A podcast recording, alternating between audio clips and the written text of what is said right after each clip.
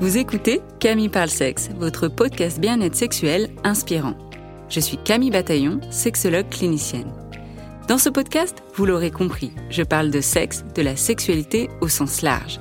Ce podcast se veut un endroit plein de douceur pour parler de la sexualité avec des informations de qualité et des outils concrets pour vous apporter votre dose d'inspiration pour votre intimité. Avec mes invités ou en solo, je souhaite vous donner la crème de la crème en sexologie pour réfléchir ensemble à la sexualité et vous offrir le meilleur de l'éducation sexuelle. J'espère ainsi vous inspirer dans votre intimité, que ce soit seul, à deux ou à plusieurs, et faire vibrer votre sexualité. Alors, bienvenue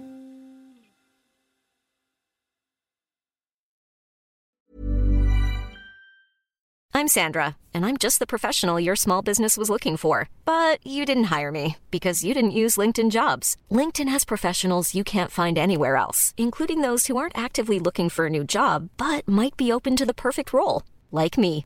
In a given month, over 70% of LinkedIn users don't visit other leading job sites. So if you're not looking on LinkedIn, you'll miss out on great candidates like Sandra. Start hiring professionals like a professional. Post your free job on linkedin.com/people today. Hey, I'm Ryan Reynolds. Recently, I asked Mint Mobile's legal team if big wireless companies are allowed to raise prices due to inflation. They said yes. And then when I asked if raising prices technically violates those onerous two-year contracts, they said, "What the f*** are you talking about? You insane Hollywood ass."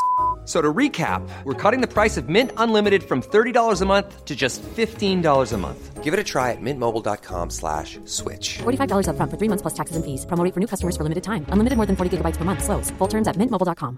Burrow is a furniture company known for timeless design and thoughtful construction and free shipping, and that extends to their outdoor collection. Their outdoor furniture is built to withstand the elements, featuring rust-proof stainless steel hardware, weather-ready teak, and quick-dry foam cushions. For Memorial Day, get 15% off your Burrow purchase at burrow.com slash ACAST and up to 25% off outdoor. That's up to 25% off outdoor furniture at burrow.com slash ACAST.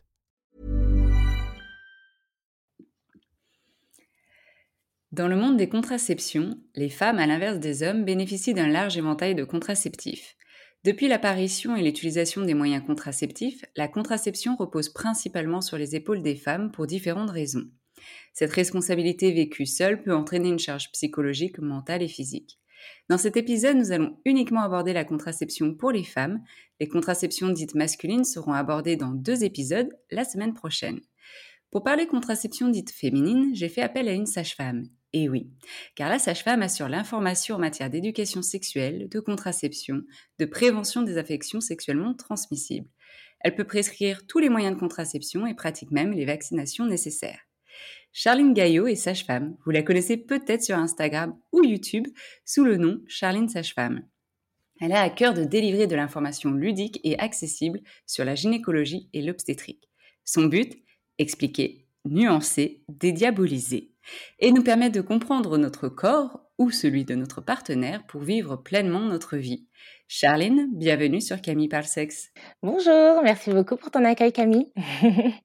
Je suis ravie de te recevoir euh, sur ce podcast et ça fait un moment qu'on en parle et on arrive finalement à coller nos agendas et à le faire, donc euh, je suis contente. Du coup, aujourd'hui, on va parler des contraceptions euh, dites féminines et pour ça, on les a divisées en, en différentes catégories. Il y aura les contraceptions hormonales, les contraceptions dites barrières mécaniques, les contraceptions naturelles, les contraceptions d'urgence et contraception par stérilisation aussi. Charline, déjà, qu'est-ce qu'un moyen de contraception et pourquoi en utiliser un?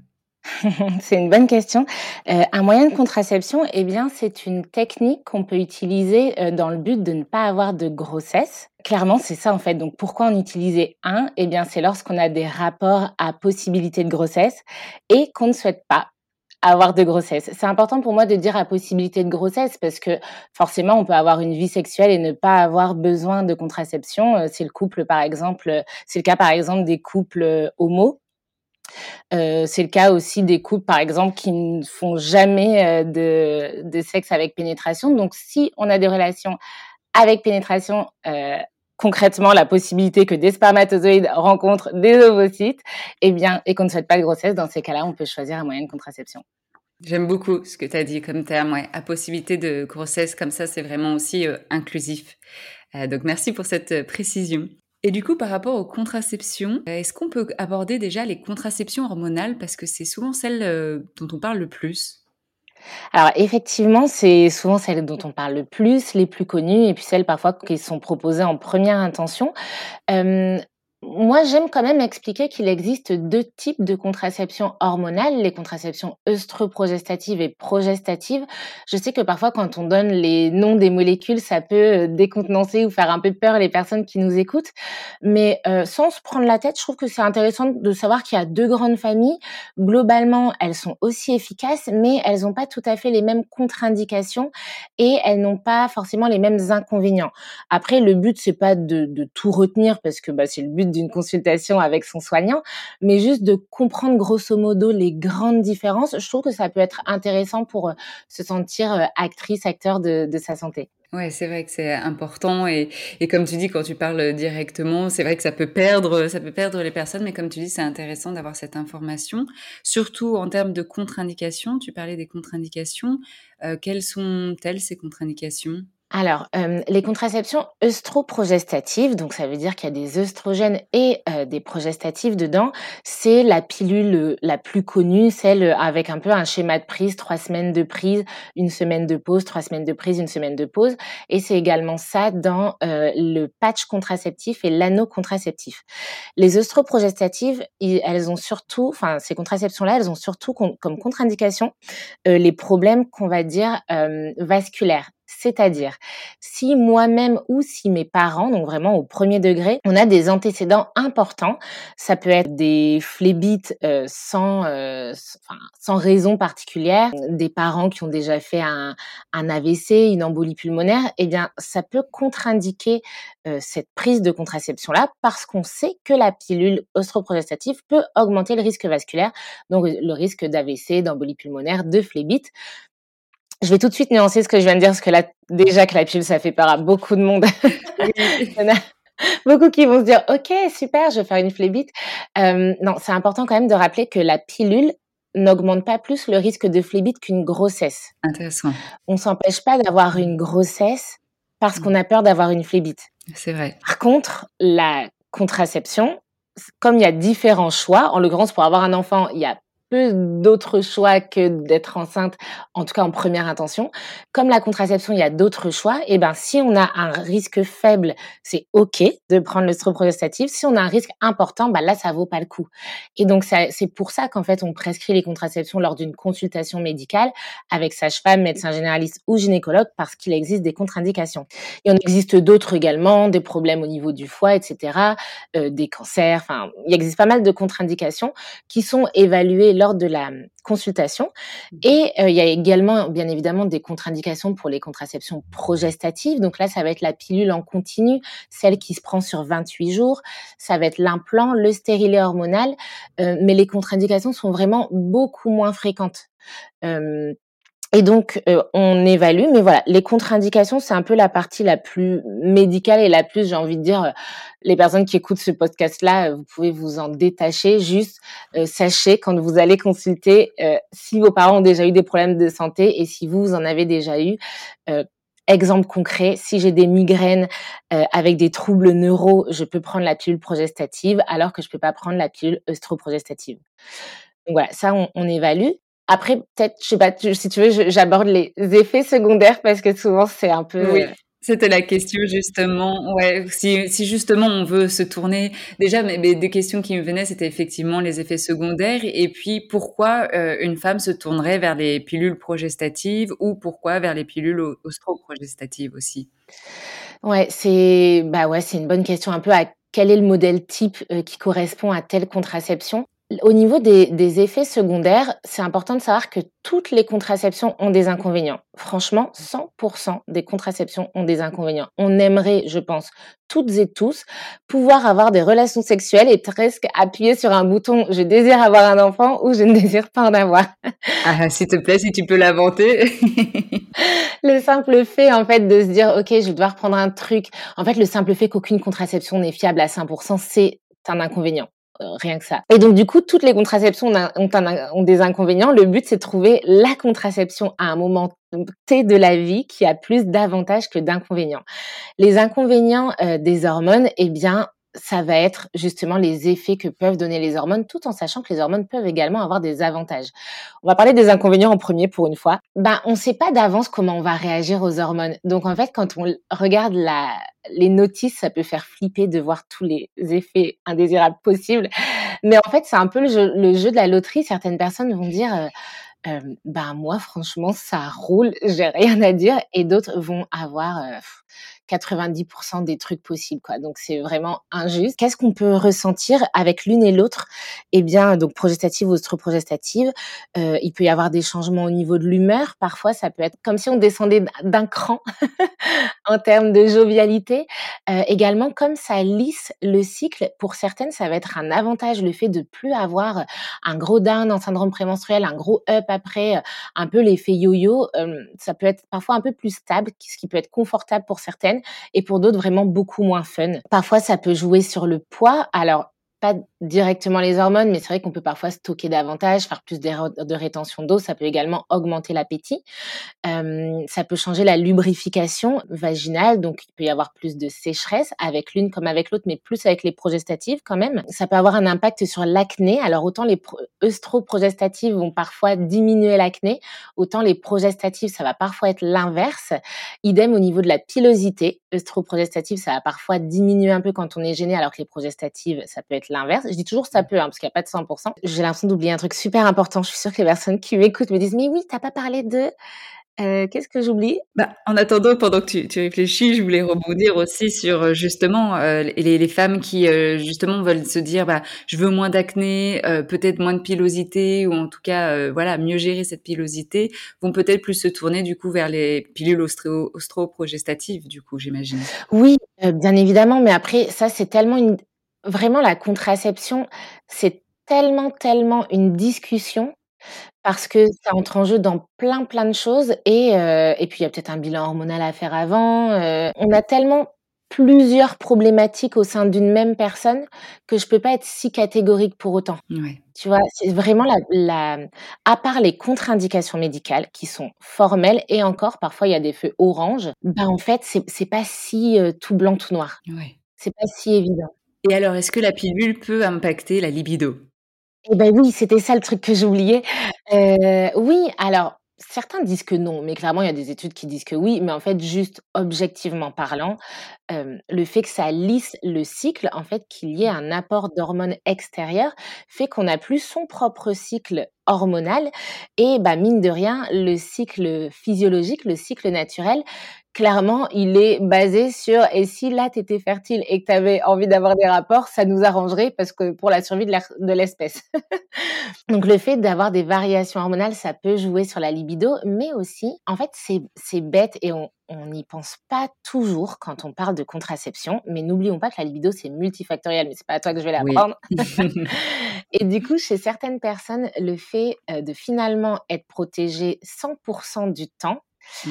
Il y a un côté, c'est un peu moins dangereux. C'est terrible à dire parce qu'on veut pas de grossesse. Mais en fait, il y a un petit côté où ah, on a envie, mais c'est pas bien parce que peut-être qu'on devrait pas et que c'est risqué. C'est un peu excitant le risque. Euh, et à l'inverse, pour d'autres, euh, et ben le fait de se sentir protégé 100% du temps, c'est une liberté qui peut augmenter la libido. Parce qu'en fait, ça y est, je suis libre d'avoir des rapports quand j'en ai envie. Et en fait, cette liberté, c'est moins de charge mentale, moins de stress et du coup plus d'espace pour que la libido puisse naître. Et donc c'est pour ça que c'est pas si évident lors d'une baisse de libido de se dire j'arrête la pilule, ça va revenir c'est pas si, euh, si flagrant. C'est bien que tu le mentionnes parce que c'est vrai qu'en séance, euh, souvent quand bah, justement les, femmes consultent pour euh, une baisse de libido, vont dire bah, j'ai déjà essayé d'arrêter ma contraception parce que je me disais donc ma contraception hormonale est souvent la pilule parce que bah, j'ai lu que ça pouvait impacter donc je l'ai arrêté et puis finalement ça n'a rien changé. Déception. Déception. Et je dis bah oui, effectivement, euh, c'est pas que euh, oui, ça peut impacter, mais pas forcément non plus. Ça peut être Eh aussi, bah comme oui. tu disais, euh, avec d'autres facteurs, avec une combinaison de facteurs, et, et donc c'est à creuser, quoi. Exactement. Et puis, bah, mine de rien, la plupart des personnes qui prennent des contraceptions ont des relations qui commencent à durer. Et bah, mine de rien, une relation qui dure est peut-être un facteur parfois de baisse de libido. Ça peut être moins excitant. Moins excitant, il y a la charge mentale, euh, il y Ah a la, la relation qui flanche peut-être, euh, où on fait toujours les mêmes choses. Ça aussi, ça joue bien plus qu'une prise de pilule. Exactement. Donc voilà, c'est comme tu dis, plein d'éléments combinés. Et j'ai quand même envie de parler des, des avantages parce qu'il y en a. Oui. Euh, les avantages des contraceptions hormonales. Donc là, vraiment, peu importe que ce soit pilule, anneau, euh, patch, euh, stérilet, implant, les avantages des, des, des hormones, euh, bah mine de rien, c'est que ça, va, ça peut rendre la vie plus douce pour les personnes qui sont gênées par des troubles du cycle, par des douleurs de règles, par des douleurs de cycle. Ça ne va pas traiter les causes telles que l'endométriose ou le syndrome des ovaires polykystiques ou d'autres soucis, mais ça peut traiter les symptômes. Et soyons honnêtes, en fait, quand on a des douleurs handicapantes et qu'on a essayé peut-être des choses plus naturelles ou en complément de choses plus naturelles, ça peut soulager la vie de certaines personnes. Et en fait, c'est non négligeable, au même titre qu'en fait, c'est bête, mais c'est des contraceptions. Si je reviens aux pilules, c'est des contraceptions simples. En fait, c'est quand même la pilule, la contraception qu'on peut prendre et qu'on peut arrêter presque du jour au lendemain. Si jamais ça nous convient pas, ça demande pas euh, de faire un examen gynécologique contrairement au stérilet qui rebute beaucoup de monde parce que c'est un acte invasif. L'implant, ça demande bah, de prendre un rendez-vous aussi, de le mettre. Euh, Est-ce que ça va m'aller? Si ça me va pas, bah, mine de rien, j'ai quand même mis un truc en place dans mon bras. Je sais pas si j'ai envie de le retirer. Ça, c'est très individuel. Oui, tu disais, les contraceptions, euh, si on veut les retirer comme euh, le stérilet ou l'implant, bah oui, il faut passer par un rendez-vous. Alors que la pilule, comme tu disais, on peut l'arrêter et, et, à tout moment. Exactement. Donc, ce qui est un avantage ou un inconvénient également, ça dépend du contexte, mais c'est juste parce que euh, j'aime bien euh, soulever ce genre de questions parce que je sais que ça peut résonner chez les personnes qui se questionnent sur la contraception. Et en fait, euh, vraiment, pour les personnes qui nous écoutent, sachez que tout ce que je dis là, j'essaie vraiment de le dire de manière la plus neutre possible parce que j'aime dire qu'il y a différentes questions à se poser quand on choisit une contraception. Et en fait, c'est la somme de ces questions-là. Est-ce que j'ai envie d'une contraception à laquelle je pense tous les jours ou à une contraception à laquelle je ne pense qu'au moment des rapports? Une contraception, justement, je la mets une fois en consulte et après, j'ai plus besoin d'y penser pendant trois ans. Eh ben, ça va résonner d'une manière ou d'une autre chez une personne ou une autre. Ouais.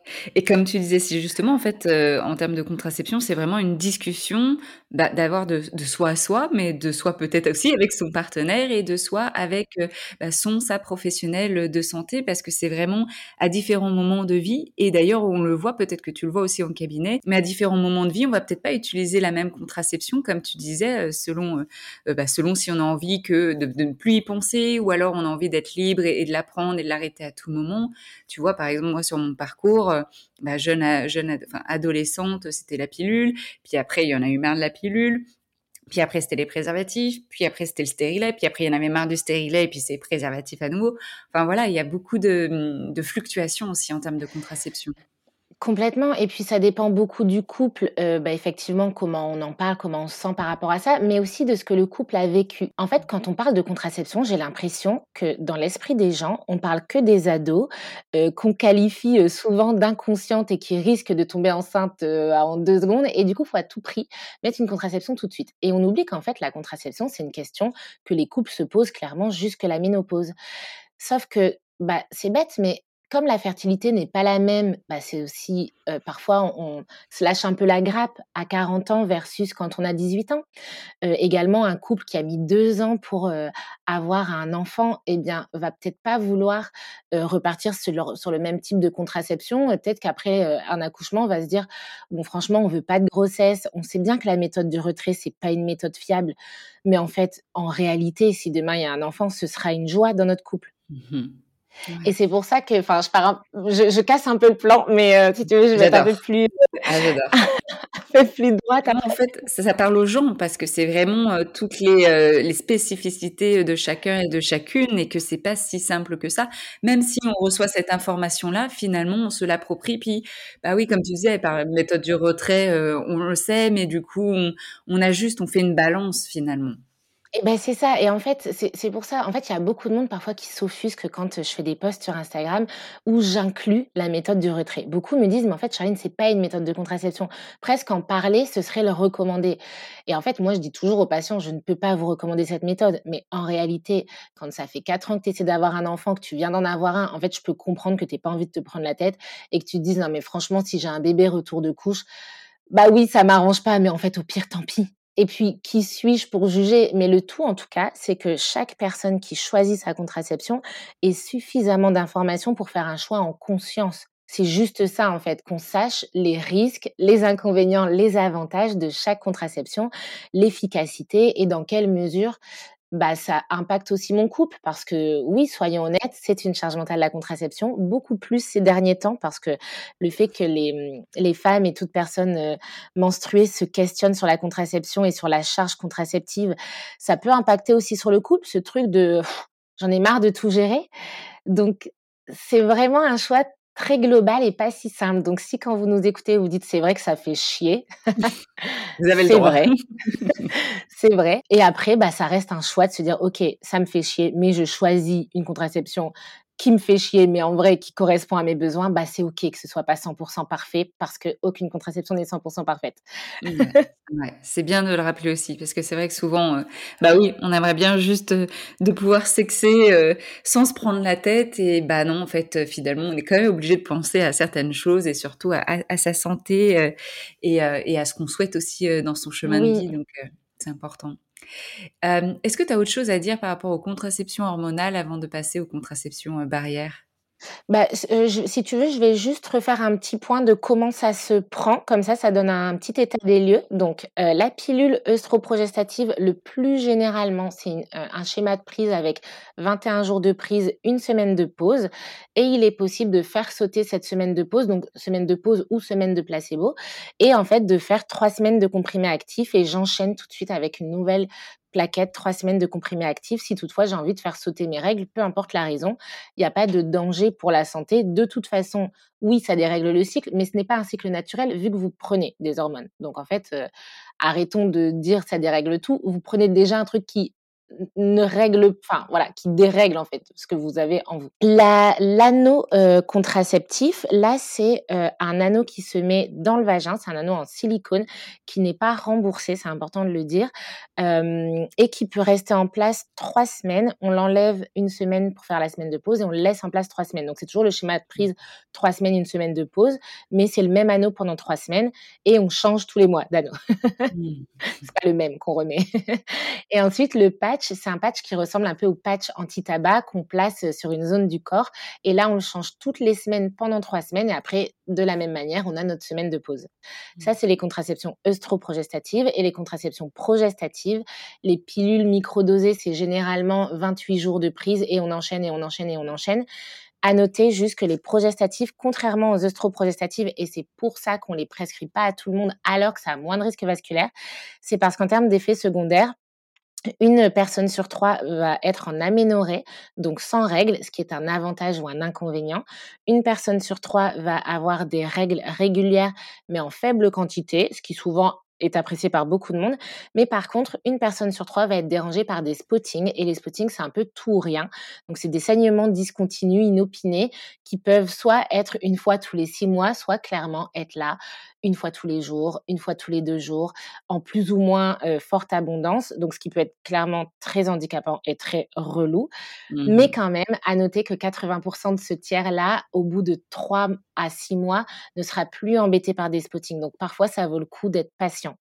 Mais c'est quand même à noter que chez certaines personnes, bah, les spottings persistent et en fait, bah, ça peut contre-indiquer, ça, ça, peut faire qu'on n'a plus envie de cette contraception, bien que le fait que le stérile hormonal, le fait qu'il soit local, souvent diminue ces soucis de spotting. Donc encore une fois, ça dépend. Et donc, la pilule, je l'ai dit, l'implant, ça se met en place dans le bras, ça reste en place trois ans. Ça peut bien évidemment être enlevé plus tôt. Et le stérilet hormonal, il en existe trois types. Il y en a un qui peut rester en place trois ans et deux qui peuvent rester en place jusque cinq ans. Voilà, pour les trucs un peu factuels. Et en termes d'efficacité, tout ce que je viens de citer, on est sur le top 2 des contraceptions les plus efficaces. Euh, enfin, top, on va dire, euh, il y a l'implant le stérilet hormonal et euh, en 3 ce sera le DIU au cuivre et en 4 la pilule euh, parce que la pilule il y a quand même un risque d'oubli plus important et donc ça baisse l'efficacité globale. C'est ce que j'allais dire, ouais. Avec l'implant et le stérilet, bah là, il n'y a pas de risque d'oubli puisque voilà, c'est dans, dans le corps, c'est inséré dans le corps, donc il n'y a pas de manipulation à réaliser. Euh, je t'ai pas mentionné, je sais, et c'est vrai qu'on ne mentionne pas forcément.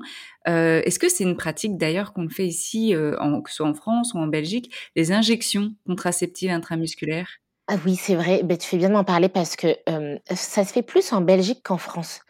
En France, on en fait assez peu et du coup, c'est, c'est, j'oublie souvent d'en parler. Souvent, à la fin de mes consultes contraception, j'en parle une dernière fois. oui, ça existe. Mmh. Effectivement, parce qu'il y a des effets secondaires qui sont parfois plus importants et pourtant, ça peut être intéressant parce que c'est souvent des injections d'hormones progestatives qui peuvent être faites à peu près tous les trois mois. Et donc, c'est vrai que ça peut être intéressant. Donc, il y a un peu ce truc, bah, c'est, c'est une injection donc c'est une piqûre, ce qui pour certains c'est très banal et pour d'autres inenvisageable.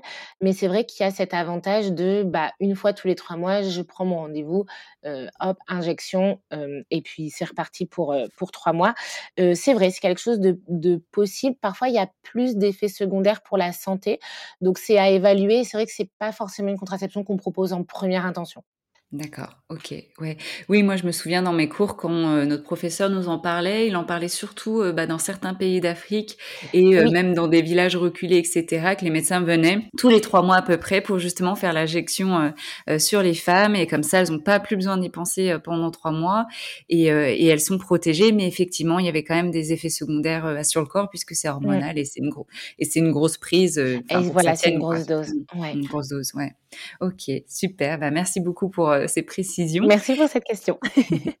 Et alors, les contraceptions barrières mécaniques, euh, ça inclut quoi comme contraceptif? Alors, les contraceptions euh, barrières mécaniques, alors moi j'avoue que je ne sais pas si on classe, tant d'un coup j'ai un doute, est-ce qu'on classe le DI au cuivre là-dedans? Oui. Oui, parce que bah donc il est, il est, ouais, le stérilet en cuivre. Oui, on le place dans les barrières mécaniques parce que bah, effectivement, bah, il, il, est pas hormonal celui-là, mais il est comme Ouais, une barrière en, fait. je, me pose la question toujours parce que euh, euh, moi à chaque fois je visualise vraiment le côté euh, barrière, tu vois, et en l'occurrence ça se visualise très bien avec avec le diaphragme, les préservatifs. Autant comme le cuivre a vraiment une action de par le cuivre sur l'utérus. Enfin, tu vois, c'est pas genre euh, le stérilet qui est un gardien de but et qui empêche les spermatozoïdes de rentrer parce que avec ses branches, il arrête les spermatozoïdes. Donc c'est pour ça que je me questionne. disons en tout cas les méthodes, ouais, on va le mettre dans les méthodes barrières. Euh, le DIU au cuivre, on entend de plus en plus parler. Euh, donc le DIU, pour rappel, c'est c'est ce petit truc souvent en forme de T souple qui fait pas plus de 3 cm et qui s'insère dans l'utérus. Donc lors d'un examen gynécologique euh, le DIU au cuivre, il a, j'allais dire pour avantage, mais pas forcément parce que ça peut être un avantage des hormones. Il a pour caractéristique d'être sans hormones, ce qui est un avantage ou un inconvénient. En fait, le cuivre, il agit de différentes manières et en gros, il rend l'utérus impropre à la nidation. Il empêche les spermatozoïdes d'avancer facilement, il empêche les gamètes, si toutefois elles, se sont rencontrées, d'avancer facilement vers l'utérus, de s'implanter dans l'utérus et elle modifie également, enfin le stérilet modifie également la glaire cervicale et donc ça rend encore plus difficile l'acheminement des spermatozoïdes. C'est ça, le pH du vagin peut, peut être modifié, enfin, est modifié avec la présence du cuivre, quoi. Exactement. Le cuivre, les effets secondaires les plus importants, c'est qu'il augmente généralement l'abondance des règles et la douleur des règles. Mmh du coup, on comprend bien que si déjà on est handicapé par ces deux points-là, bah, c'est pas une contraception qu'on recommande du tout. C'est même contre-indiqué dans le cadre de l'endométriose. Par contre, quand on a des règles, bah, j'allais dire somme toute normales en termes de sensation et d'abondance, et bah, c'est une contraception qui peut être intéressante. Euh, c'est une contraception très efficace. Euh, bien évidemment pas efficace à 100%. Il y a des risques qu'elle se soit rejetée, que ce soit mal placé ou juste bah, que ce soit pas suffisamment efficace parce que des personnes sont très fertiles. Euh, et ça peut être mis en place et ça peut rester la plupart des DIO cuivre, c'est 5 ans. Il y en a même pour qui c'est 10 ans. Ah ouais, 10 ans, d'accord. j'avais en tête 7 ans, mais ouais, jusqu'à 10 ans. Exactement. C'est une contraception dont on parle de plus en plus et c'est important de rappeler que le stérilet ou le DIU, donc DIU pour dispositif intra-utérin, ça peut être posé même chez les personnes qui n'ont pas d'enfants. Euh, c'est bon, les études qui euh, sont rassurantes sur ce point-là sont sorties depuis maintenant un moment. on mmh peut leur faire mmh confiance. Euh, on se pose toujours la question, est-ce qu'il y a plus de risques d'infection? C'est quand même un truc un corps dans l'utérus. Oui, puis tu parles d'inflammation quand même, une inflammation de l'endomètre, donc ça peut poser question. Mmh ça peut poser question. Euh, c'est parfois on dit attention aux personnes qui, on va dire, sont plus à risque. Donc ces personnes, c'est-à-dire les personnes qui ont des partenaires multiples ou fréquents, euh, différents, euh, parce que forcément elles s'exposent à plus de risques d'infections sexuellement transmissibles. quid? C'est une vraie question. Moi, j'avoue que c'est une discussion que j'ai avec mes patientes en fait, je trouve que c'est pas à nous, soignants, là je prends position, j'avoue, de dire bah désolé, vous avez des partenaires multiples, donc du coup vous êtes plus à risque d'infection et donc disons que est-ce que le stérilet pourrait potentialiser peut-être une infection au niveau des trompes? C'est une question qu'on peut se poser. De toute façon, les personnes qui ont des partenaires multiples, de plus en plus en fait sont presque plus au fait de l'importance de se protéger des infections que les personnes qui n'ont pas de partenaire multiple ou, de manière plus occasionnelle. C'est tout, en fait, on fait les bilans IST régulièrement, on prescrit des préservatifs. Le risque de grossesse est également plus accru quand on a plus de relations sexuelles, en fait, juste de manière absolue et statistique. Donc, en fait, une contraception efficace, c'est essentiel pour moi chez ces personnes-là. Donc, ça ne contre-indique pas. C'est juste intéressant d'avoir cette question et d'informer les patientes quand même sur ce sujet-là, mais c'est pas une contre-indication. Ok. Et le DUI, du coup, c'est le médecin, gynécologue, sage-femme qui peut le mettre en place? Tout à fait. les trois, en tout cas en France, c'est le cas. C'est important de préciser, parce que les sages-femmes n'ont pas les les mêmes, compétences dans tous les pays. Mais en tout cas en France, oui, les ces trois professionnels-là peuvent en poser, tout en rappelant que c'est pas parce qu'on a des compétences qu'on les met tous en place. Donc certains, généralistes ne posent pas de DU, certaines sages-femmes mmh ne le font pas non plus. Voilà, mais en tout cas, tous ces professionnels-là sont habilités à le faire. OK. Et alors quand même la question, que souvent revient avant même, de penser, ou même en se disant: «Bah, ça y est, j'ai mon rendez-vous, pour me faire, voilà, poser, mon stérilet», la question de la douleur. Ah bah oui, est-ce que la pause, ça fait mal? Ça rebute beaucoup de monde, hein, c'est vrai d'avoir un DU à cause de la à cause de la, mmh, douleur. Je peux pas dire que que tout le monde arrive hyper heureux et qu'après on me dise: «Ah franchement, je refais ça demain quand vous voulez». déjà, c'est un, examen gynécologique qui dure un peu plus longtemps que juste quand on regarde avec un frottis. On passe dans le col de l'utérus et on arrive dans l'utérus. L'utérus, c'est un muscle et quand il y a un truc dans l'utérus, l'utérus contracte. Du coup, oui, ça contracte et en fait, c'est vrai que pour les personnes qui n'ont jamais eu de DU, jamais eu de grossesse, c'est la première fois qu'il y a un truc dans l'utérus et du coup, cet utérus se dit oh, et moi j'ai rien demandé et il le fait savoir plus ou moins fort. On peut donner des antidouleurs avant la pause. Il y a plein de techniques de relaxation. Bien évidemment, se sentir en confiance avec son professionnel de santé. Enfin, tout ça, c'est hyper important. On peut se permettre de d'écouter de la musique, euh, des trucs qui fonctionnent. Parfois, c'est de, c'est bête hein, de prendre une sucette parce que le sucre et la succion, ça diminue la douleur. Intéressant. Parfois, on prend de, ouais. Parfois, on peut prendre de l'homéopathie. Enfin bref, il existe plein de choses. Je peux pas nier que c'est pas douloureux parce qu'il y a plein de mmh témoignages. Par contre, vraiment, je vous assure que les enfin, les personnes qui témoignent, en fait, quand ça se passe bien, les personnes ne témoignent pas. Et quand j'en parle avec des sages-femmes, je pense que 99% de nos patientes sont satisfaites de la pause. Je pense aussi que, mine de rien, la douleur et la prise en compte du ressenti des patientes, soyons honnêtes, peu importe le domaine de la vie, on écoute les femmes depuis pas si longtemps que ça. Mmh Donc, c'est mmh sûr que je pense qu'il y a beaucoup plus d'expériences traumatiques il y a plus de cinq ans que ces cinq dernières années post-MeToo, en fait, soyons honnête. Donc voilà, c'est aussi pour remettre les choses dans le contexte et aussi en tant que patient, on peut se permettre de dire aux soignants en fait, j'ai peur, j'aimerais être rassurée, mais est-ce que on peut se dire aussi que si là même si le spéculum est déjà mis en place, je dis en fait stop, là je le sens pas ou j'ai trop mal, en fait vous m'écoutiez et on se dit stop. C'est ça et et on revient sur, faire confiance aussi à son professionnel de Bah oui. santé, qu'il y ait un cadre de confiance, qu'on qu'on sache que la discussion peut avoir lieu, qu'on soit rassuré sur, bah, poser les questions, dire: «Bah, est-ce que je peux avoir des antidouleurs? Est-ce que je peux mettre de la musique? Est-ce que je peux est-ce que c'est OK?» et même que le le ou la professionnelle, hein, vienne même déjà avec ça, ces informations-là. Parce qu'en fait, des fois, Exactement. on arrive, on arrive, on sait pas, on se laisse faire et on sait pas ce qui est à notre disposition si on nous informe pas non plus. Oui et puis c'est important aussi de se rappeler qu'en fait, il y a une consultation avant de poser un stérilet. Quand vous choisissez, vous, si vous choisissez seul, que vous savez que vous voulez un stérilet, dans tous les cas, vous allez rencontrer votre soignant juste pour en discuter pour la prescription qui vous explique comment ça se passe, la pose et cetera. Vous n'arrivez pas et on vous pose un stérilet. Donc il y a cette consultation et s'il faut qu'elle existe 2 fois, elle existera 2 fois. Moi, ça m'arrive de d'en discuter avec des patientes, je leur explique tout, je leur prescris le stérilet. Je leur dis: «Bon, je vous laisse réfléchir, vous avez l'ordonnance.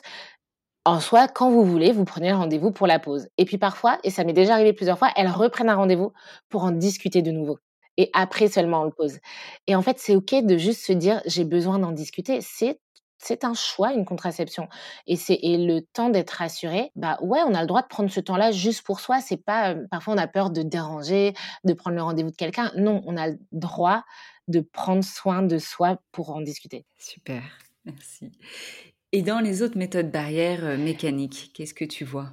Alors, eh ben, on a les préservatifs, heu, internes, externes ou dits, heu, féminins, dits masculins, qui sont quand même les seuls contraceptifs qui protègent des infections sexuellement transmissibles. Donc, dans plein de situations, ça vient coupler une autre contraception au final. Les préservatifs, franchement, en fait, c'est un heu, juste tout à l'heure, j'ai parlé de l'efficacité.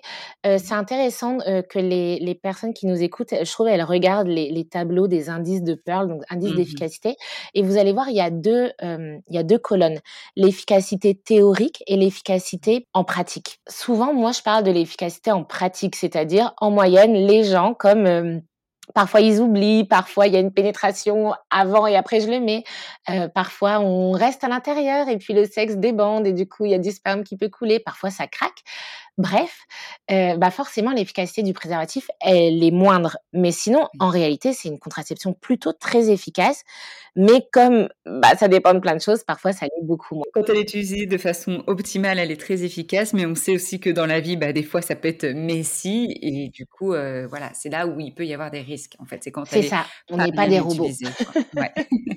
On n'est pas des robots. À noter qu'en France, les préservatifs dits masculins en latex, certaines marques peuvent être remboursées, Oui. heu, avec une ordonnance ou même pour les moins de 26 ans, juste on peut se présenter en pharmacie sans ordonnance et demander, heu, des capotes et en avoir, sans payer, sans rien et sans montrer sa carte vitale. Donc les parents sont pas au courant. En Belgique aussi.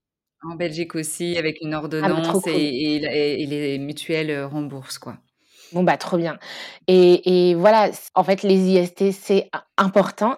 Les préservatifs, les gens sont en train d'y revenir petit à petit, un peu ce que tu disais dans ton parcours de vie. J'entends le parcours de de beaucoup de mes patientes aussi qui, pendant longtemps, on se disait: «C'est pas efficace, c'est nul ou c'est un truc d'ado». Bah, en fait, non, l'avantage du préservatif, heu, c'est qu'on y pense que quand on a des rapports ça. et du coup, ça convient aussi à beaucoup de couples, bah, c'est bête, mais qui ont peu de rapports, par exemple. Ça leur va bien de pas prendre une contraception tous les jours ou des hormones tous les jours alors qu'on a des rapports 3 fois dans l'année. Parce que quand on calcule, par exemple, oui, effe effectivement, si on a peut-être un rapport par mois, bah, prendre la pilule tous les jours versus prendre mettre un préservatif une fois dans le mois, bah, voilà, ça peut aussi, heu, ça peut aussi être, heu, à considérer, Ça ça peut se questionner, tout à fait, tout en sachant que la pilule est plus efficace que le préservatif. Donc ça se questionne dans les 2 Voilà. sens. Ouais, effectivement, ça se questionne, mais c'est intéressant que tu dises que les personnes quand même, heu, commencent à y à y revenir, heu, parce que, bah, bien sûr, heu, il y a eu cette mauvaise image, ensuite se dire: «Ça craque», les hommes dire: «Ah, c'est trop petit, c'est je suis trop serré, je débande, ça casse Ouais. tout, c'est pas romantique, c'est pas sexy». Ouais, c'est vrai que ça revient et puis encore une fois, selon les moments de la vie, je peux comprendre qu'à 18 ans, tu aies envie d'avoir la contraception la plus efficace du monde si tu es dans un projet bébé. Quand tu as déjà un enfant, que tu te dis: «Bah, peut-être qu'on aura envie d'un 2e dans les 2 ans à venir». En vrai, si ça craque, bah, ça fait et on prendra la pilule d'urgence, on sait que c'est pas efficace à 100% mais en fait, au pire, on est OK avec le fait d'avoir une efficacité moindre. En fait, c'est ça, dans quelle mesure je suis prête à accepter la baisse d'efficacité, probable. Tu as tout à fait raison. Ah oui, je me serais jamais imaginée, heu Heu, ouais, quand j'avais vraiment pas envie d'enfant avec juste un préservatif parce que non, là, c'était trop risqué et et quelle horreur voilà, double contraception, c'était le minimum quoi presque, tu? Associer plusieurs contraceptions. Et en méthode barrière, alors c'est moins efficace, mais on en parle moins souvent. Hem, il existe également le diaphragme ou la cape cervicale. Pour imager, ça ressemble un peu à une cup menstruelle, mais plus plate. Qui vient littéralement presque épouser la forme du col, donc au fond du vagin et vraiment créer une barrière, mais qu'au niveau du col, pas sur les parois du vagin. Donc on se doute bien que comme c'est moins englobant que les préservatifs, c'est moins efficace et donc souvent c'est couplé avec de la crème, du gel spermicide qui vient en plus altérer, heu, l'avancée des, des spermatozoïdes. Hem, l'avantage de ces contraceptions-là, c'est qu'elles peuvent être mises en amont heu, d'un rapport. Exemple, heu, ce soir j'ai rendez-vous avec mon crèche, on va sûrement avoir des rapports. En fait, je peux mettre mon diaphragme en avance. Je suis pas obligée de le mettre pendant le rapport si c'est quelque chose qui me gêne ou que je sais que j'oublie. Par contre, ça doit être retiré plusieurs heures après. Alors, au moins 6 heures après le rapport pour Mmh. que la barrière reste. Bien évidemment, il y a un risque que ça se décale, enfin, c'est moins efficace.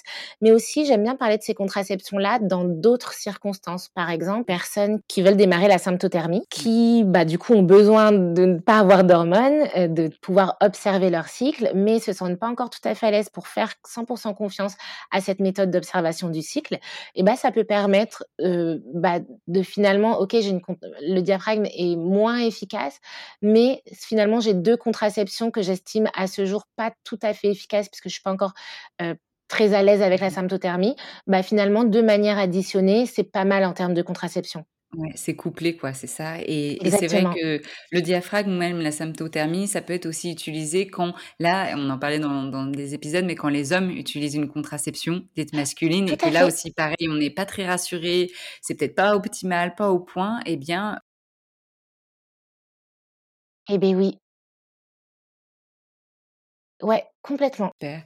Heu, donc dans les méthodes barrières, donc les préservatifs, heu, internes, externes, heu, le dispositif intra-utérin, diaphragme accouplé au spermicide. Est-ce qu'il y a autre chose que tu vois? Et la cape cape cervicale, c'est la même chose que le diaphragme? Ouais, c'est un peu le même principe que que le diaphragme, c'est un peu plus petit, donc un peu moins efficace pour le coup. OK, OK. Donc heu, plutôt on va plutôt, heu, recommander le diaphragme que la cape? Ce bah, à choisir plutôt, oui.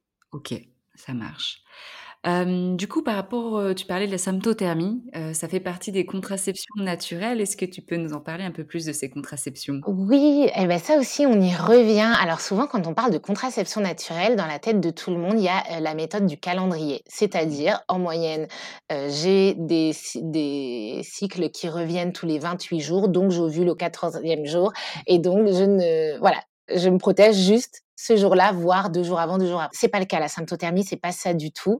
Heu, toutes les méthodes basées sur le calcul, vraiment, elles sont à proscrire parce que nous ne sommes Mmh. pas des robots. Vous avez beau être hyper, hyper réglé, heu, comme une horloge comme une horloge Mmh. suisse, je ne sais pas Tu vas y arriver, horloge. Et en fait, il suffit d'un événement pour tout dérégler. Sauf qu'en fait, je ne sais pas d'avance si mon cycle à venir va être déréglé. Parce que autant quand j'ai mes règles, je peux me douter combien de jours avant j'ai ovulé, tout en sachant qu'on peut ovuler entre 11 et 16 jours avant les règles, donc c'est énorme, qu'un ovule peut être fécond, heu, 24 à 48 heures et que les spermatozoïdes peuvent attendre bien sagement dans les, hem dans les les voies naturelles, heu, quasiment jusque 5 jours.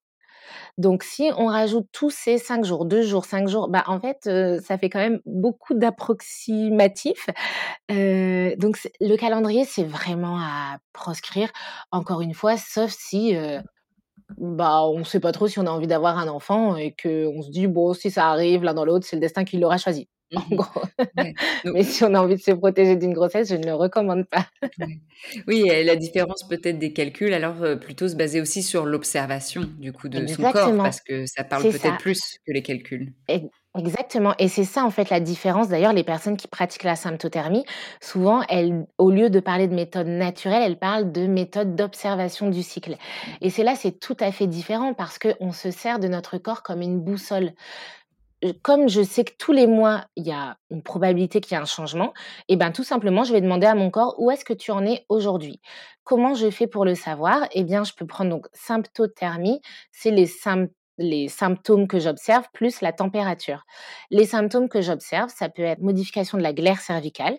Donc concrètement, tous les jours, eh bien, je peux observer ma glaire qui coule au niveau de ma vulve ou carrément avec en, prenant ma glaire euh, à l'intérieur de mon vagin avec mes doigts et je peux observer sa texture, à quel point elle peut être élastique entre mes doigts et je le note dans un euh, tableau. Euh, je peux observer également la consistance et la hauteur de mon col. Mmh. Donc pareil, en fait, je j'insère un, deux doigts dans le vagin et je sens au bout du vagin le col de l'utérus qui est plus ou moins haut, plus ou moins ferme, plus ou moins avec un euh, l'orifice interne, on va dire plus ou moins palpable. Mmh. Euh, et ça, ça peut me donner aussi une idée de où j'en suis dans mon cycle. Et oui? Et ça, c'est à faire tous les jours, justement, aussi, c'est voir la, consistance de son col, la hauteur, c'est-à-dire tous les jours, du coup, insérer des doigts. C'est ça. Alors, je sais que certaines personnes, quand elles sont vraiment euh, très à l'aise avec la symptothermie, ça fait longtemps qu'elles le pratiquent, elles connaissent un peu leur, leur zone plus ou moins autant de jours et elles peuvent s'octroyer quelques jours de, pause. Et à ça, on associe la température parce qu'on sait qu'il y a un pic de quelques décimales au moment de l'ovulation. En fait, vraiment, ça se dessine très bien si vous voyez les courbes de température. La température est légèrement plus basse sur la première partie de cycle et elle augmente au moment de l'ovulation et sur la deuxième partie de cycle. La symptothermie, ça demande d'être accompagné. Vraiment, je déconseille de se lancer juste en lisant un bouquin. Le truc, c'est qu'aujourd'hui, c'est pas si simple d'être accompagné parce que c'est quand même des méthodes qui se développent à peine et donc euh, c'est pas si simple de trouver des accompagnateurs. Concrètement, aujourd'hui, non, toutes les sages-femmes ne sont pas formées en symptothermie. Moi, par exemple, je n'accompagne pas mes patientes en symptothermie. Je les adresse à des collègues. donc ça demande d'être accompagné, de tester et de se dire, OK, après plusieurs mois, là, je peux me lancer. Également, il y a la méthode Billings qui, elle, se, base que sur l'observation de la glaire pas sur la température. C'est des méthodes, enfin franchement, quand on regarde l'efficacité théorique, elles sont plutôt très efficaces. Franchement, ça vient jouer avec la, mmh, avec la pilule, hein, vraiment. C'est donc c'est souvent décrié, mais en réalité, quand c'est bien réalisé, bah, en fait, le corps donne beaucoup d'infos. Donc c'est ça peut être des, des méthodes intéressantes. Comme toutes les contraceptions, des inconvénients, bien évidemment. j'ai l'impression qu'en ce moment, on est tellement contre la pilule qu'on se dit, mais en fait, tout le monde devrait observer son cycle. De principe, moi, je suis contre les, les grandes généralités. Ce serait bien trop simple. Chaque mmh. personne a son histoire et bah, mine de rien, ça demande quand même une discipline et d'avoir envie, en fait, tout simplement. Et du temps, du temps que, qui n'est pas, qui peut être un privilège, en fait, pour certaines personnes, aussi pour certaines femmes. Certaines femmes ont plus de temps que d'autres aussi. C'est vrai. Alors, les personnes qui le pratiquent, souvent, elles disent, d'ailleurs, un peu comme l'anothermique, tu vois, les contraceptions dites masculines, elles disent, bah, au final, ça devient tellement un rituel que ce serait comme dire, j'ai pas le temps de me brosser les dents, tu vois. Mais bah, comme c'est individuel et que ça rajoute quand même quelque chose, en fait, souvent, celles qui en ont vraiment envie, c'est pas une plaie.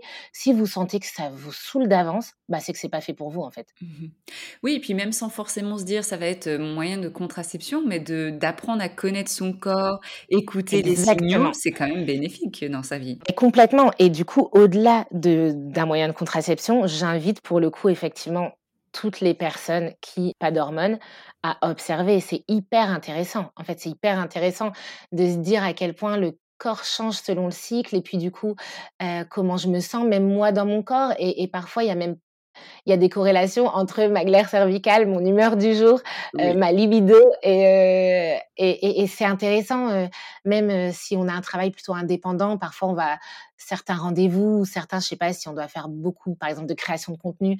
Enfin, concrètement, moi, c'est tout. J'arrête de me dire que je vais faire ça la semaine qui précède mes règles. C'est impossible impossible pour moi. ouais, ouais c'est super intéressant et même intéressant bah, de connaître son corps aussi quand on a envie d'une grossesse finalement pour euh, voilà repérer les signaux euh, bah, de fertilité et, euh, et, de pouvoir avoir des rapports propices à ces moments-là si on en a envie aussi. Exactement. Et ça vraiment dans le cadre d'un désir de grossesse, mais ça, ça, peut tout changer. Et en plus, on pense que du coup, c'est de nouveau la femme qui doit s'observer et la charge mentale pour la femme. Et en fait, quand on en discute avec les personnes qui observent leur cycle, souvent ça crée une discussion et en fait le, partenaire est également souvent au fait de où est-ce que vous en êtes. parfois c'est lui qui vous tend le thermomètre, qui note ou c'est vous qui faites le, qui observez la glaire et lui qui note par exemple. Enfin, il y a un côté on en parle et lui aussi il sait quand c'est le moment et il voit la régularité et c'est pas en mode ah ok bah ok c'est ta période fertile je savais pas. Ça paraît bête mais vraiment souvent les retours c'est que ça implique les deux membres du couple. C'est génial, c'est vraiment génial et c'est vrai qu'on voit un peu plus, des hommes même dire: «Bah, voilà, moi aussi je suis, le cycle, de ma partenaire, comme ça, bah, j'adapte aussi, comme ça je comprends mieux certains comportements» et et ça permet une meilleure compréhension et une clé aussi pour le coup. Exactement. Top et alors imaginons que j'ai, un rapport, sexuel, non protégé ou peut-être que le préservatif a craqué ou que j'ai oublié ma pilule. Est-ce qu'il existe des contraceptions d'urgence? Oui, il existe des contraceptions d'urgence. Est-ce que juste avant de répondre à cette question, je vais juste rajouter un truc sur les méthodes, naturelles? Vas-y. C'est la méthode, MAMA, la méthode, avec l'allaitement. Ouais, vas-y, c'est important. Donc la méthode MAMA, ça veut dire en gros l'aménorrhée, causée, par l'allaitement maternel. Pareil, ça fait partie des contraceptions qui sont parfois toutes très décriées, alors qu'en termes d'efficacité, si c'est bien suivi, ça peut être plutôt pas mal. Mais il y a des règles pour la méthode MAMA. C'est donc être en allaitement exclusif, enfin pas forcément exclusif, mais en tout cas avoir au moins 6 tétés par jour, jamais se passer de plus de 6 heures, voire 4 heures en journée, ne pas avoir eu de saignement en dehors des saignements post-accouchement, donc en gros ne pas avoir eu de retour de couche, sinon ça veut dire que le cycle est revenu, eh bien on peut estimer que la l'allaitement peut bloquer l'ovulation. Par contre, bah, on n'est pas à l'abri d'un bébé qui dort plus de 6 heures et il y a quand même des personnes qui effectivement ovulent avec l'allaitement. Je suis la preuve. Parce que en étant en allaitement exclusif, euh, 6 tétés par jour, euh, bien plus que 6 tétés par jour, euh, espacé euh, des fois de 2-3 heures, bah, j'ai quand même euh, eu une ovulation et un, et un retour de couche. et bah oui, et en fait, ce qui est un peu traître avec ce type de méthode, c'est qu'en fait, tant qu'il n'y a pas eu le retour de couche, la première ovulation, clairement, la plupart du temps, elle passe inaperçue, vu qu'elle arrive et seulement après, on a les règles. Du coup, on ne sait pas qu'on doit être vigilant. En fait, il faut être vigilant tout le temps, quitte à observer son cycle aussi d'ailleurs. Mmh, donc voilà, à voir si c'est quelque chose où on se sent à l'aise, parce que le fait de se sentir à l'aise dans sa contraception, peu importe le type de contraception, et d'en avoir conscience, c'est important. Par contre, concrètement, à partir du moment où votre bébé dort plus de 6 heures une fois, vous pouvez estimer que vous ne pouvez plus faire 100% confiance à cette contraception. Euh, c'est pas la contraception la plus efficace. Elle peut se questionner. Encore une fois, ça dépend du contexte. Et puis, dans quelle mesure on a des rapports sexuels euh, à ce moment-là de la vie aussi. Mmh Donc, voilà, tout ça on le coupe, mais c'est une contraception qui existe et qui, et je trouve qui est importante euh, quand même à, à partager. Ouais, c'est de l'information et après, comme tu dis, les, les, gens s'informent et euh, font euh, avec bah, le moment T ce qu'elles ont envie, ce que le couple a envie à ce moment-là aussi. Et donc les contraceptions d'urgence. Euh, oui, donc il existe euh, la pilule d'urgence qu'on appelle également pilule du lendemain et il existe également le DIU au cuivre qu'on connaît moins. Euh, la pilule d'urgence, moi je préfère dire pilule d'urgence que pilule du lendemain parce que ça prête à confusion. Elle peut être prise, il existe deux molécules, une qui peut être prise dans les 72 heures qui suivent le rapport à risque et l'autre dans les 5 jours qui suivent le rapport à risque. Qu'est-ce qu'un rapport à risque? Bah, Un rapport à risque de grossesse, donc euh, capote qui craque, capote qu'on oublie, euh, oubli de pilule de plus de 12 heures, y compris, donc je reprends concernant la pilule. La pilule, elle doit être prise à heure fixe. Donc ça demande d'être régulier, discipliné, euh, etc. Si je l'oublie moins de 12 heures, je suis toujours protégée. Si je l'oublie plus de 12 heures, je ne suis potentiellement plus protégée pour les sept jours qui suivent. Donc pendant sept jours, soit j'ai pas de rapport, soit j'ajoute un préservatif. Et je, en fait, c'est comme si ça annulait ma protection des cinq jours qui précédaient. Et en fait, c'est dans ces cas-là où je prends la contraception d'urgence. C'est si j'oublie ma pilule de plus de 12 heures et que j'ai eu un rapport non protégé les cinq jours qui précédaient, ce qui peut s'entendre vu que j'avais une contraception efficace. Et eh bien là, je prends la pilule oubliée, je continue mes pilules comme d'habitude et j'ajoute la contraception d'urgence. Au plus je la prends rapidement, au plus elle est efficace. Vraiment, c'est incroyable comme l'efficacité diminue entre quelques heures et trois jours.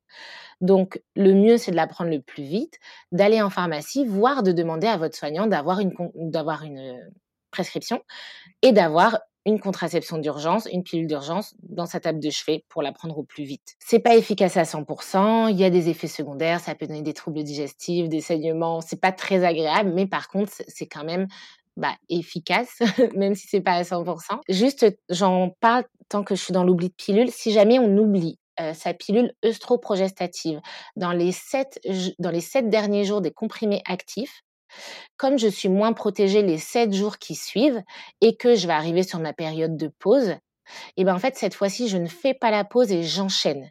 J'enchaîne tout de suite la la, la pilule suivante et donc je fais sauter les règles. D'accord. Ouais. Tout ce que je dis là, c'est noté sur euh, la notice. Donc, quand j'ai un oubli de pilule, je regarde ma notice de pilule ou j'appelle le numéro vert du planning familial ou, enfin voilà, je, ou je prends une téléconsultation ou j'en parle à mon pharmacien. En tout cas, je m'informe plus vite. Bien de le rappeler. À qui on peut faire, à qui on peut faire appel dans ces moments-là, parce que c'est vrai qu'on peut vite paniquer, on ne sait pas à qui, euh, à qui demander. Bah oui, et, et, ça change quand même les choses d'avoir une réponse dans l'heure ou une réponse dans les trois jours. Et enfin, bah, le stérilet au cuivre, ça peut être une contraception d'urgence qui peut être mis en place dans les cinq jours qui suivent le rapport à risque. Bah, L'avantage, c'est que c'est fait, c'est que c'est plutôt très efficace. L'inconvénient, c'est qu'il faut une consultation, avoir son stérilet, etc. Et c'est vrai que c'est pas si simple que ce soit le cas. C'est là où, franchement, je trouve que les plannings familiaux jouent un rôle assez extraordinaire là-dessus. Mais franchement, c'est le genre de motif où on peut se permettre d'appeler son soignant en disant, en fait, est-ce que vous avez une dispo rapidement? Ou en fait même un soignant qu'on ne connaît pas. Si vous vous posez la question du stérilet au cuivre et que vous avez un rapport à risque, c'est le moment de plus poser la question. Mmh ouais, et de pouvoir appeler sans honte, sans voilà, c'est il faut agir vite et, euh, efficacement. Et, et, voilà, ça arrive à tout le monde aussi, hein, d'avoir des rapports euh, à risque. Hyper juste ce que tu dis, sans honte.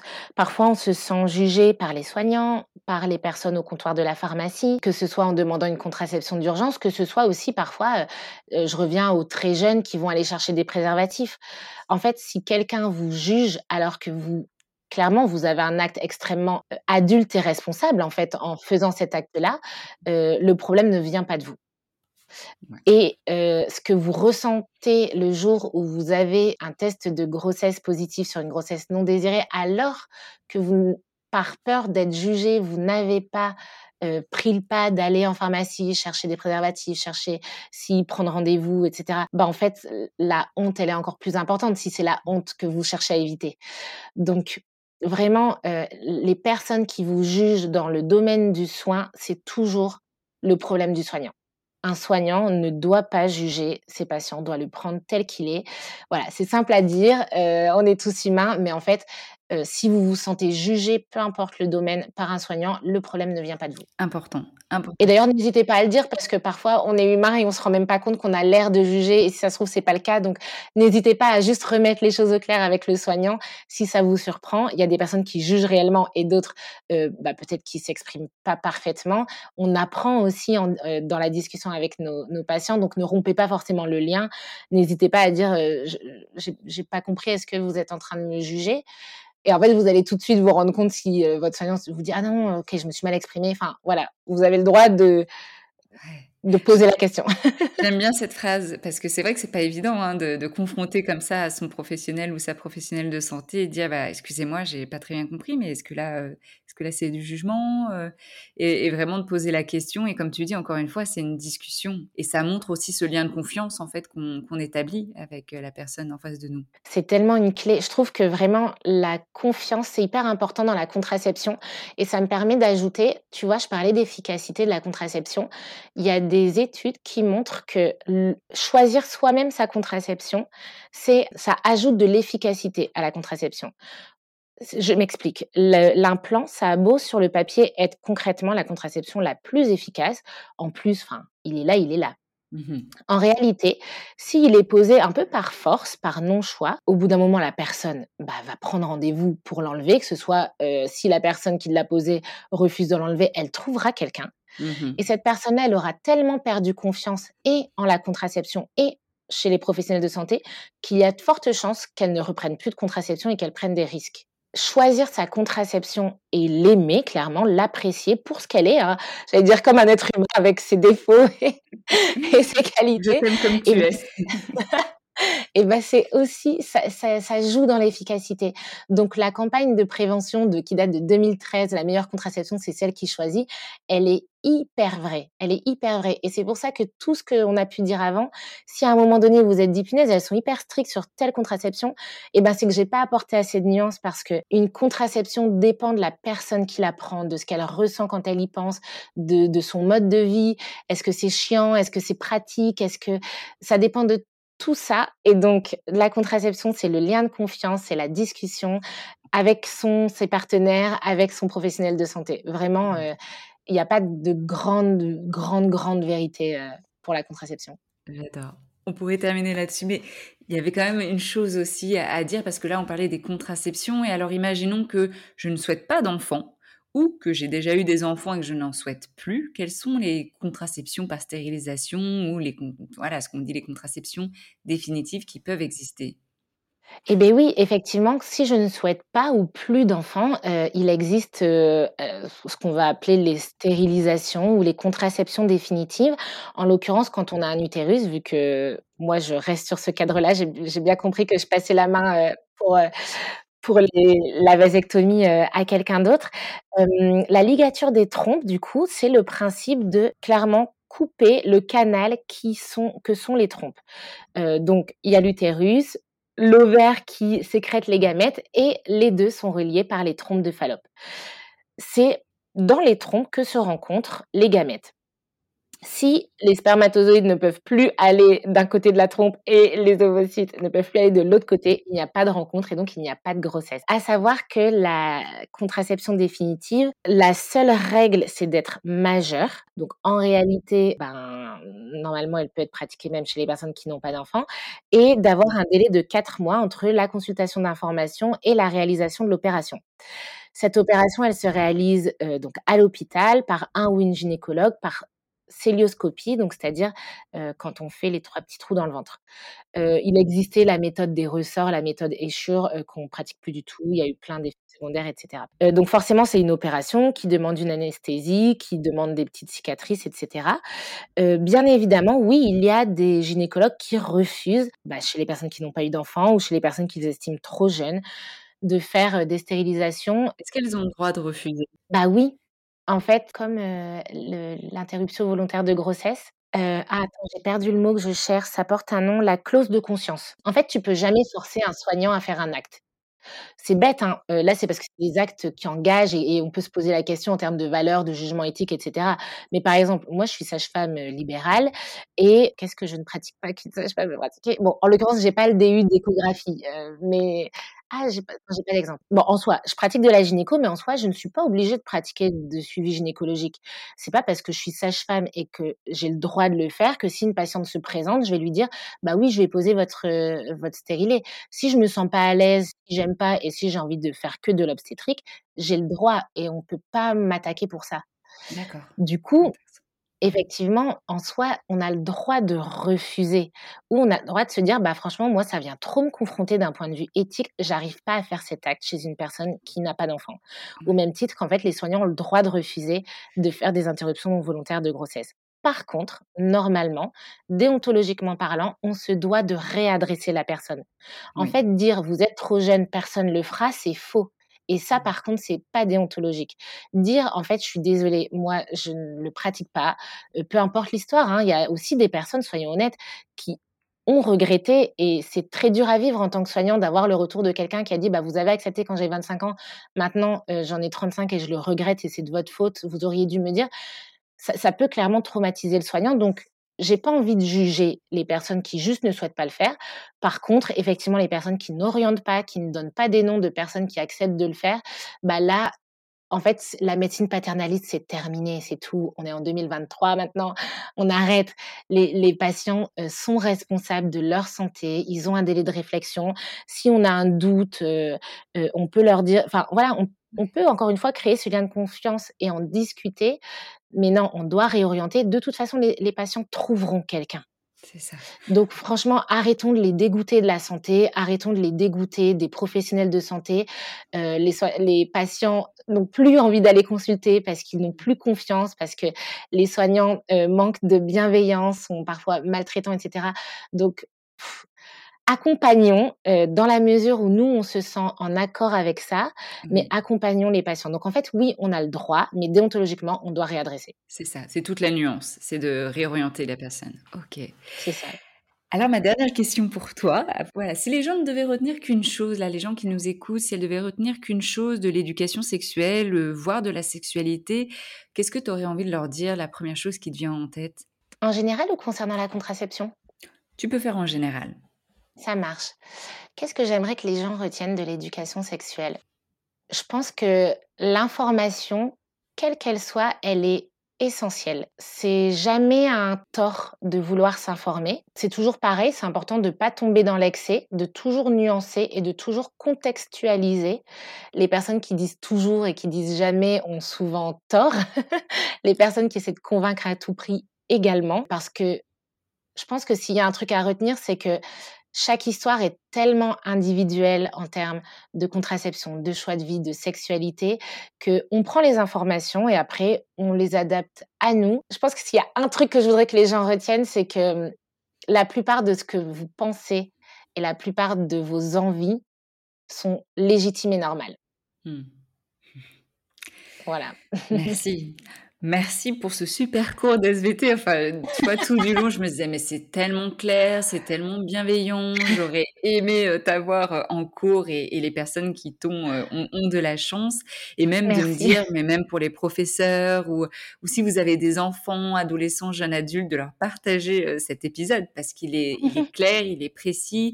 On vient apporter, tu viens apporter extrêmement beaucoup et je sais que ça tient à cœur la nuance, euh, vraiment dire qu'il n'y a pas de, de voilà, tu essaies de rester la plus neutre possible en donnant les plus, les moins et euh, toujours euh, en étant la plus juste possible. Donc euh, merci pour toutes ces informations qualitatives. Merci Camille. Merci. Je suis sûre que les gens vont avoir envie de te retrouver. Alors où est-ce qu'on peut venir te voir sur ta chaîne YouTube, Instagram? Dis-nous tout. Exactement. Euh, donc vous pouvez donc euh, je diffuse plein d'informations comme là ce qu'on a fait euh, sur les réseaux sociaux, euh, sur Instagram donc sous le nom charline.sagefemme sagefemme tout collé. Sur ma chaîne YouTube Charline Sagefemme, j'ai également un TikTok, j'ai également un podcast, Oui. un message de Charline Sagefemme où là je donne plus des informations sur l'avant-grossesse, le postpartum, plus ciblé obstétrique et prochainement peut-être ah je ne sais pas quand sort cet épisode. Cet épisode sort en février. Il sort, euh, attends, attends, attends, je vais dire le Ah. 16 février. Ça marche. Eh bien, j'aurai sûrement lancé ma- mon autre chaîne de podcast, du coup, qui sera des, des conversations euh, avec, des, avec des femmes et des personnes menstruées euh, autour du cycle et de la... Qu'est-ce que c'est, en fait, d'être une femme? Qu'est-ce que c'est que d'avoir ses règles? Voilà. Donc, des, un podcast de discussion qui sera sûrement lancé euh, tout au début février. Trop bien, mais oui, je me souviens, tu m'avais montré les visuels quand on s'est vu. Exactement. Oh, Et qui génial. va s'appeler Menstru Story. Du coup, c'est la première fois que je le dis en public parce que je sais que cet épisode sortira. Donc, au moins, je m'engage. Je suis obligée de le sortir avant. euh, Ah, T'es obligé. De toute façon, euh, on va te pousser. hein. Là, c'est une exclusivité. Et donc, euh, restez aux aguets pour suivre ce podcast. Et si jamais elle l'a pas sorti, vous allez sur son compte Instagram, Oui. YouTube, TikTok, est Charline. Diffuse-nous tout ça parce que ça va être super intéressant. Ouais, Ouais, j'ai hâte. Merci beaucoup pour ton temps, Charline, et tout, tout ce que tu fais comme Camille. travail. C'est vraiment précieux. Et j'en profite, euh, si jamais vous avez bien aimé nous écouter toutes les deux, euh, Camille et Charline, et bien il y a également une vidéo, alors vous écoutez ce podcast, il y a également une vidéo sur ma chaîne YouTube où on parle de sexualité après l'accouchement avec Camille. Yes, je vais la mettre aussi. Tu as bien fait de, de- de le mentionner. Merci beaucoup, Charline. Merci à toutes Merci les personnes toi, qui nous ont écoutés. À bientôt. Voilà, c'est tout pour cet épisode. Et si vous écoutez ça, c'est que vous êtes allé jusqu'au bout de l'épisode. Donc merci euh, pour votre intérêt, merci pour votre enthousiasme. Et donc j'imagine que cet épisode vous a plu, a suscité euh, euh, des choses pour vous. D'ailleurs, dites-le moi, dites-le moi, qu'est-ce que cet épisode vous a suscité, qu'est-ce qu'il vous a appris aussi de l'intimité de votre sexualité? Laissez dès à présent des étoiles, des petits cœurs sur votre plateforme d'écoute, que ce soit Apple Podcast ou Spotify, voire même un avis, ça fait toujours plaisir. Et si ce que vous avez entendu vous a fait penser à une amie, à votre voisin, à des patientes, à des clients, ou même à votre partenaire, partagez cet épisode avec un message tout doux. Nous pouvons bien sûr échanger sur mon compte Instagram Camille Parle ou sur ma page LinkedIn Camille Bataillon, où je partage également des informations sexo, alors n'hésitez pas à me suivre. En attendant de revenir dans vos oreilles, je vous souhaite de belles expériences intimes. À bientôt!